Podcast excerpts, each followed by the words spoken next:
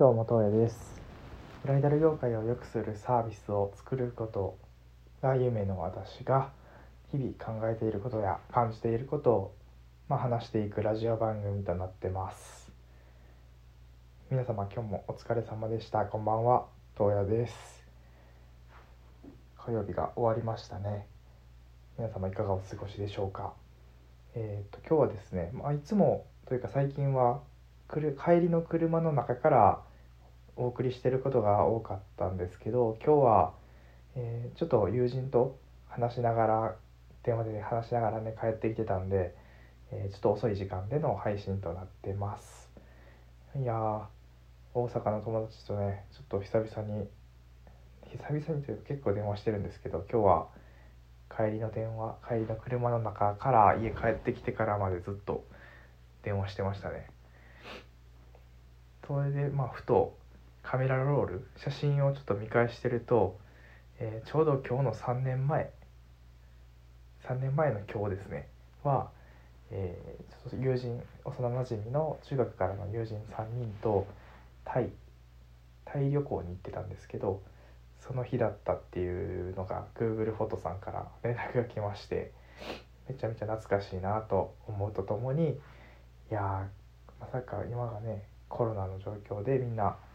僕は香川で2人は大阪みたいな離れ離れて生活してるなんて予想だにしてなかったななんてちょっと一人で思いながら考えたりしてました。いや海外旅行も早く行けるようになれるといいですね。早く行きたいなって本当に思います。はい。まあ今日はですねえーまあブライダル業界からこっちのまあ IT 業界っていうんですかねに転職をしてきて、えーまあまだ言うても1ヶ月ちょっととかなんではあるんですけどその中でも、まあ仕事に対する向き合い方とか、えーこなし方っていうんですかねがやっぱ違うなっていうのがあるのでもうちょっと深掘って話していきたいなと思います。まあ一大きく違うところは、えー大きく分けると与えられた仕事をこなしていくのかそれとも自分で考えながら仕事を取りながらやりたいことをとかやった方がいいかなって思うことを見つけながら仕事をしていくのかっていうところ。これはこれが大きくやっぱ違うなって感じました。これはもちろん業界が違うっていうのも一つあると思いますしそれとは別に、えーまあ規模会社の規模感っていうのも前の会社が1,000人近い規模で今が7人っていうすごい差で働いてるのでそれもあるんだろうなとは思うんですけど、えーちょっと違うなって思ったんで話していきたいなと思います。なんでかっていうとまずウェディングプランナーっていうのは、えーもちろんお客様のために尽くすっていうのはもちろんそうなんですけどそれ以前にやっぱり担当を振られる割り振られて、えーもう担当担当のお客様が決まっているのでその方との打ち合わせのスケジュールを決めたり、まあ、その人の発注とかそういうのをどういかにどうこなしていくかっていうのを決めていく。まあいわば与えられた仕事割り振られたお仕事を自分の中で段取りをつけて、えーまあ、こなしていく。その中でまあ要領よくというかいかにミスなく要領よくこなせるかっていうのを考えるっていうお仕事だったのに対して今の、まあ、もちろん今1ヶ月しか経ってないっていうのは大きいとは思うんですけどそれでも、まあ、仕事これをいついつまでにやりなさいっていう仕事の与えられ方じゃどうもなさそうなんですねこの先も。どちらかというとうんまあある一個のプロジェクトがあるとしてそれで、まあ、これを作りますその一つのものを作りますってなった時に、えーまあ、どういう用ものが必要かっていうのを洗い出してで多分機能をつけていくみたいな。もちろん期限はあるんですけどそれがまあ一つ。あとは結構自分からアイデアを出して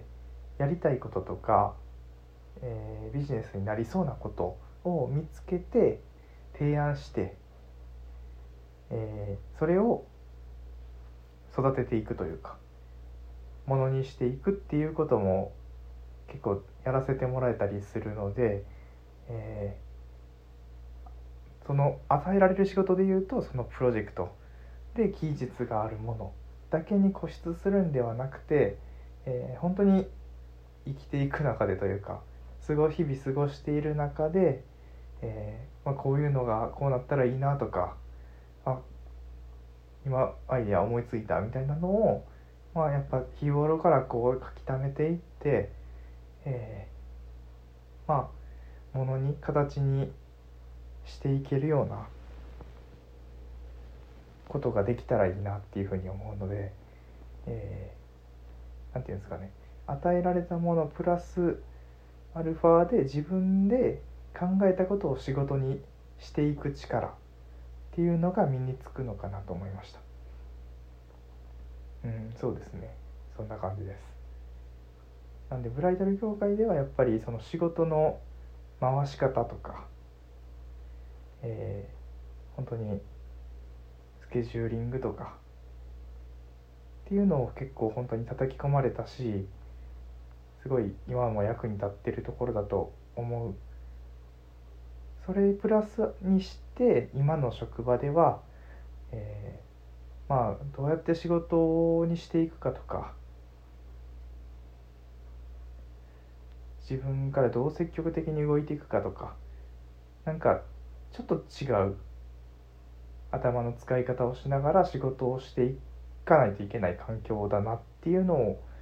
すごい感じているのでそういうところも頭に置きながら、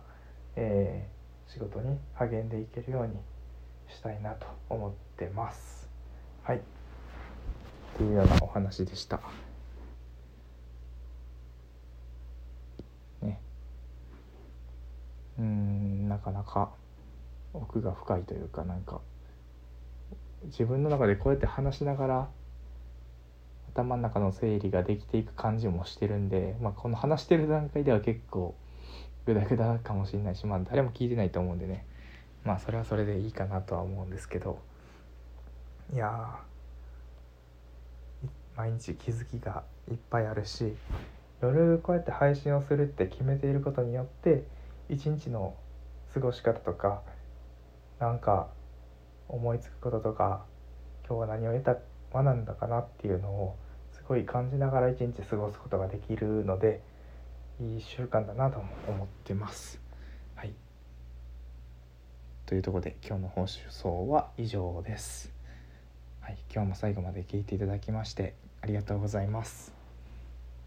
また明日お会いしましょう。それでは、どやでした。